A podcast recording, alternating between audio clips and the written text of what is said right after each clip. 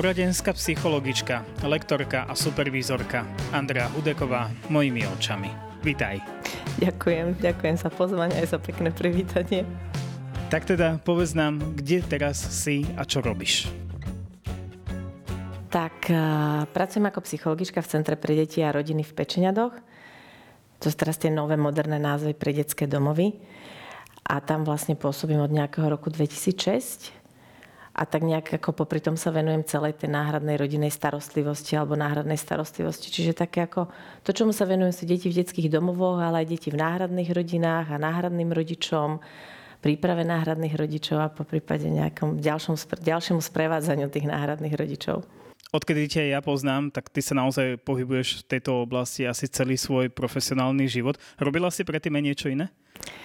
No, ja som začínala, v, volali sa tá inštitúcia Centrum poradensko-psychologických služieb pre jednotlivca, pár a rodinu. V podstate dnes e, tie poradne už neexistujú samostatne, ale fungujú ako referáty poradensko-psychologických služieb na úradoch práce, sociálnych vecí a rodiny. Ale v čase, teda, keď som ja začínala moju prax, tak to boli samostatné poradne. A my sme teda ako mali celkom taký široký záber klientely a časť toho teda tvorili aj tí náhradní rodičia, respektíve nejaká príprava náhradných rodičov, osvojiteľov, pestunov a podobne. Ale je pravda, že v tom čase ja som si veľmi nepremýšľala nad tým, že práve tá náhradná starostlivosť by bola taká moja srdcovka. Takže ja sa dodnes venujem e, práci s rodinami a nielen teda s náhradnými rodinami. Pracujem s deťmi, pracujem s dospelými v rámci aj partnerského poradenstva, rodinného poradenstva. Ale taká veľká časť tej, tej mojej práce je práve tá náhradná rodinná starostlivosť. V práve súvislosti s tým, že už potom som nepracovala v tej poradni a prešla som po detské domovy. A možno ten úplne impuls bol, keď som sa stretla s, v rámci spoločnosti Úsmev ako dar s programom Pride, do ktorého som vstupovala ako lektorka práve ešte v čase, keď som v tej poradni pracovala a brala som ako takú inšpiráciu pre tú moju prácu s tými náhradnými rodičmi, takže myslím, že tam budú niekde tie prvopočiatky toho, že som tak nenápadne viac a viac začala dotýkať tej náhradnej rodinnej starostlivosti. A, a asi takto. Poďme k tej náhradnej rodinnej starostlivosti. Povedzme aj ľuďom, ktorí možno netušia, čo sa pod týmto názvom skrýva. Čo to vlastne je? Uh-huh. No tak v podstate ide o nejakú mm, formu starostlivosti a pomoci deťom, ktoré e, nemôžu z rôznych dôvodov vyrastať vo svojej vlastnej biologickej rodine. A ten, ten náš systém v podstate sa o takéto deti stará tým spôsobom, že e, sa hľada nejaká náhradná starostlivosť. E, vnímame to tak, že úplne tým ideálnym riešením je, že pokiaľ deti nemôžu vyrastať so svojimi biologickými rodičmi, alebo teda vlastnými rodičmi, on sa obyčajne používa ten názor, že biologickí rodičia, tak prvá cesta je, že sa hľadajú um, nejakí náhradní alebo v úvodzovkách náhradní rodičia práve v rámci širšej rodiny. A, a to je jedna z tých fóriem náhradnej rodinnej starostlivosti, náhradná osobná starostlivosť, kedy sa o deti postará niekto zo širšej rodiny. Pokiaľ sa takáto rodina nenájde, tak je tam teda druhá možnosť a to je pestúnska starostlivosť kedy sa v podstate dieťaťu hľadá nejaká cudzia rodina, ktorá by sa o neho na rôzne dlhú dobu postarala. A sú prípady detí, ktoré e, sa stanú aj právne voľné. To znamená, že rodičom sú zrušené rodičovské práva a takýmto deťom sa už potom hľadá osvojiteľská rodina, čo je zase taká špeciálna forma starostlivosti o deti, ktoré naozaj žiaden kontakt s tou biologickou rodinou nemajú. A ja teda pracujem v Centre pre deti a rodiny a je to vlastne zariadenie, kde sú umiestňované deti, kde ako keby um, zlyhali všetky možnosti nájsť im náhradnú rodinu, aspoň v tejto chvíli. Takže k nám prichádzajú deti na rôzne dlhú dobu, niektorým sa pomerne krátko za krátky čas podarí nájsť náhradná rodina, buď pestúnská rodina, alebo teda niekto v tej blízkej rodine, dokonca osvojiteľská rodina. Niektoré u nás zostávajú dlhoročne a v podstate stáva sa tým pádom to centrum pre ne takým akoby jediným domovom, ktorý majú. Asi tak by som povedala. Je veľa detí, ktoré sa dostávajú do tejto náhradnej rodičovskej starostlivosti, alebo ako to je v pomere možno minulosti a teraz? Čo sa týka počtu detí v detských domovoch po starom, dnes teda v centrách pre deti a rodiny, tak asi medziročne tam veľké rozdiely nie sú. Niekde sa pohybujeme údajne okolo tých 4-4,5 tisíc detí v rámci celého Slovenska. Čo si myslím, že je vysoké číslo. Hej, um, veľmi veľa detí sa na k nám nedostane práve preto, že sa o ne postarajú príbuzní. Buď teda nejakí stríkovia, tety alebo starí rodičia. A toto číslo ti určite nepoviem. Ako, určite, určite je ich, je ich viac a teším sa, že sa teda nájde aspoň, aspoň takáto cesta. No my v detských domovoch uh, máme deti, ktorým sa teda tie rodiny nenašli. Alebo teda nenašiel sa nikto, kto by sa o ne postaral. To nič nemení na veci, že takú rodinu by potrebovali. Len sú to deti, ktoré um, možno je ťažké pre nájsť rodinu Najľahšie je nájsť rodinu pre dieťatko malé, ktoré je zdravé, ktoré eh, si neprešlo nejakými veľkými zraniami, nemá nejaké veľké problémy. Eh, oveľa ťažšie je nájsť rodinu pre 10-12 ročné dieťa, ktoré už má čo to za sebou, po prípade má nejaké poruchy učenia alebo nejaké iné traumy. A tam už to vyžaduje určite také špecifické zručnosti tých náhradných rodičov a na to sa nie každý chce dať. Aj tomu rozumiem, že ono to je o tom, že si každý má byť vedomý svojich limitov. Lebo starať sa o dieťa, ktoré sa ti nenarodilo, je úplne iné ako sa starať o vlastné dieťa. A nie je to o dieťa, ktoré si prešlo traumou, či už z odlúčenia od blízkej rodiny, zanedbávaním, týraním, po prípade aj sexuálnym zneužívaním. Nie je to jednoduché. Ak by sa chcel niekto stať náhradným rodičom, ako toto funguje? Uh-huh. tak u nás, v tom, u nás v podstate akoby celý ten systém sprostredkovania náhradnej rodinnej starostlivosti zabezpečuje uh, Úrad práce, sociálnych vecí a rodiny. Čiže akoby tie, tie prvé kroky ľudí smerujú práve na úrad, kde dostanú základné informácie, podajú si žiadosť. Na základe toho teda tej žiadosti potom ešte zdokladujú rôzne mm, dokumenty, ktoré teda sú o tom informovaní, čo majú doložiť. A takým posledným krokom je, že absolvujú odbornú prípravu a psychologickú prípravu, zároveň prechádzajú nejakým posunením psychickej spôsobilosti. Takže asi takto to beží. Ja sa stretávam v rámci teda spolupráce so spoločnosťou Úsmev ako dar aj s tým, že niekedy prichádzajú ľudia k nám do úsmevu a prichádzajú sa informovať ešte skôr, než idú na úrad. A tam sa im snažíme naozaj akoby dať tie informácie, nielen nejaké formálne, a, ale možno aj sprostredkovať nejaké skúsenosti, zážitky, niekedy ich pozveme na nejaký klub alebo na nejaké vzdelávanie, že ako keby ešte skôr, než sa rozhodnú podať tú žiadosť na úrade, aby už nejakými informáciami disponovali. A samozrejme bez toho, aby si oficiálne podali žiadosť, nie je možné, aby začali absolvovať prípravu. Je záujem náhradné rodičovstvo zo strany teda tých rodičov, že to chcú vykonávať? Je záujem. A je veľký záujem hlavne o formu osvojenia. To znamená naozaj takú tú trvalú formu starostlivosti a je záujem hlavne o tie malé deti. Veľa to súvisí s tým, že nám stúpa počet e, párov, ktoré nemôžu mať vlastné deti a práve vo svojení vidia možnosť, ako naplniť tie svoje túžby po rodine. Na druhej strane máme málo záujemcov o pestúnskú starostlivosť. To znamená o starostlivosť o deti, ktoré sú staršie, po prípade ani nemusia byť staršie, môžu to byť malé deti, ktoré však majú zachovaný kontakt so svojimi vlastnými rodinami, len tie rodiny z rôznych dôvodov sa o nich v tejto chvíli nemôžu starať. Pestúnská starostlivosť zo zákona dočasnou formou starostlivosti a to zároveň je to, čo ľudí odrádza pretože to vnímajú často tak, že keď si už vytvoria s dieťaťom vzťah, tak to vnímajú tak, že bude pre nich veľmi ťažké sa s ním rozlúčiť, ak si rodičia upravia pomery a e, deti sa vrátia do biologickej rodiny. Čo je tiež pochopiteľné. Na druhej strane tá potreba detí tu je, aby boli v rodine, kde ich ľudia lúbia, pretože to v tej chvíli potrebujú. A keď príde ten čas a je to v najlepšom záujme dieťaťa, aby sa dieťa vrátilo do svojej biologickej rodiny, tak je to niečo, čo asi pre nich môžeme najviac urobiť, je, že ich potom pustiť. Často sa skloňuje tzv. profesionálny rodič. Má to nejakú súvislosť aj s týmto? Uh, áno, je to taká zvláštna forma starostlivosti. Profesionálna náhradná rodina. Um, v podstate človek, ktorý sa rozhodne pre takúto formu starostlivosti, je zamestnancom Centra pre deti a rodiny. Ja sama mám teda siedmých kolegov, takto, ktorí vlastne sú profesionálnymi náhradnými rodičmi. Znamená to teda, že sú zamestnancami nášho centra ale starajú sa o deti vo svojom domácom prostredí. Je to práca, to je taký ten základný rozdiel, že vlastne oni za túto prácu dostávajú mzdu a samozrejme dostávajú finančné prostriedky na starostlivosť o tie konkrétne deti. A toto je asi takéto najzrozumiteľnejšie, že že toto je naozaj taká tá dočasná forma starostlivosti. Že často sú tam umiestňované bábetka, ktoré po krátkom čase potom odchádzajú do tých osvojiteľských rodín. Čiže tí profesionálni náhradní rodičia naozaj do toho procesu vstupujú s tým, do toho pracovného procesu, že budú dočasným domovom pre deti. A to, toto je pre nich zrozumiteľné. Hej? Čiže sa im tie deti budú možno aj často striedať? Áno, áno.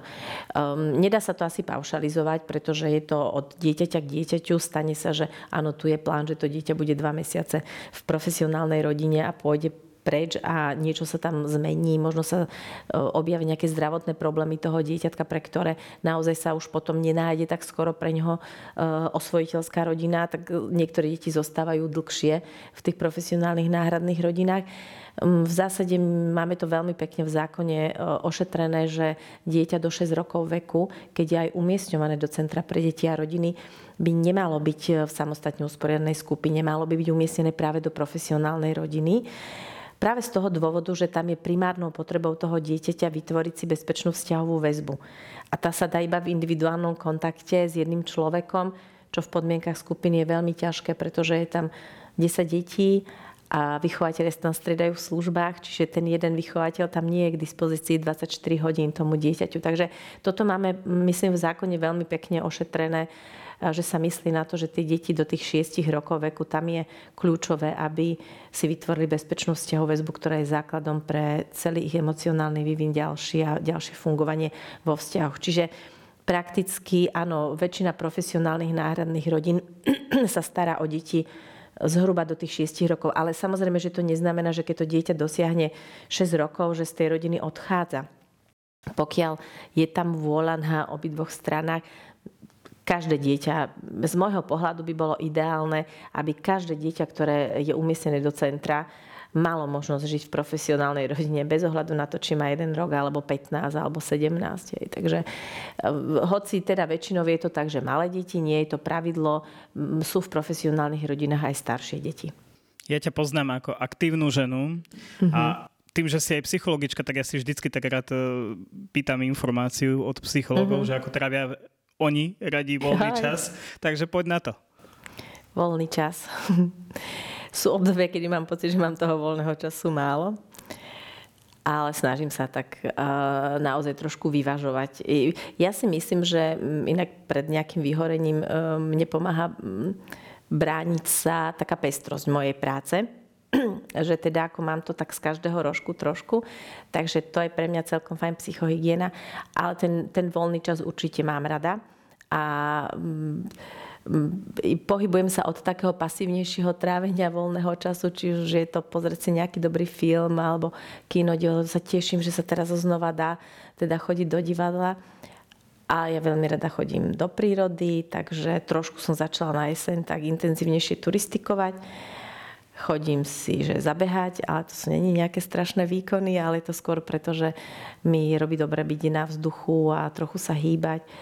Rada čítam, a rada som s mojimi blízkymi, to je pre mňa taký akože relax, ale je pravda, že asi tým, že moja práca spočíva v tom, že som s ľuďmi, tak už nejaké veľké spoločenské akcie ja vo voľnom čase nevyhľadávam. Ty si lektorka teda tohoto programu Pride, ktorý sme teda spomínali. Čo to je vlastne za program alebo kurz alebo výcvik? Program Pride je um, taký výcvikový program, pre prípravu náhradných rodičov, ale aj vychovávateľov a odborníkov práve v oblasti náhradnej starostlivosti. Je to program, ktorý teda hm, sprostredkováva spoločnosť Úsmev ako dar, pretože má teda na ňo zakúpenú licenciu. Pôvodne je to program americký.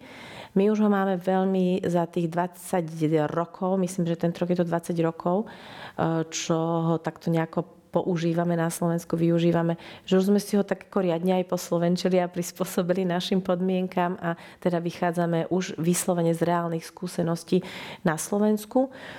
Aj to zážitkový program, to je také dôležité povedať, že ľudia, ktorí sa rozhodnú e, treba s prípravou na to náhradnú rodinnú starostlivosť e, prejsť e, cez úsmev ako dar a teda absolvujú tento program Pride, tak sú zrozumení s tým, že ideme veľa cez zážitkové aktivity, cez ktoré snažíme ich priviesť k tomu, aby pochopili to prežívanie detí a možno aj, aj budúce, e, budúcu svoju rolu náhradného rodiča práve cez, cez tie zážitkové aktivity. Takéto prirovnanie, ako nás učili naši lektori, keď nám priniesli program pre nás Slovensko, je, že predstavte si to, že je to ako keby sako náhradného rodiča, ktoré si vyskúšate ešte predtým, než sa tým náhradným rodičom stanete. Takže Takže to je program Pride. My ho teda ponúkame v, aj ako vzdelávanie pre zamestnancov detských domovov alebo um, úradov pracovných vecí a rodiny práve pre takéto porozumenie problematike. Ja sama, keď som ho absolvovala, tak som mala za sebou asi nejaké 4 roky praxe.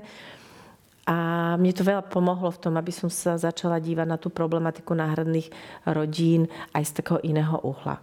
Hej, že pre mňa naozaj ako mi priniesol veľmi takéto hlboké poznanie v tom, že celý ten systém náhradnej rodinej starostlivosti nemá byť o tom, že hľadať vhodné dieťa do rodiny, ale hľadať vhodnú rodinu pre konkrétne dieťa.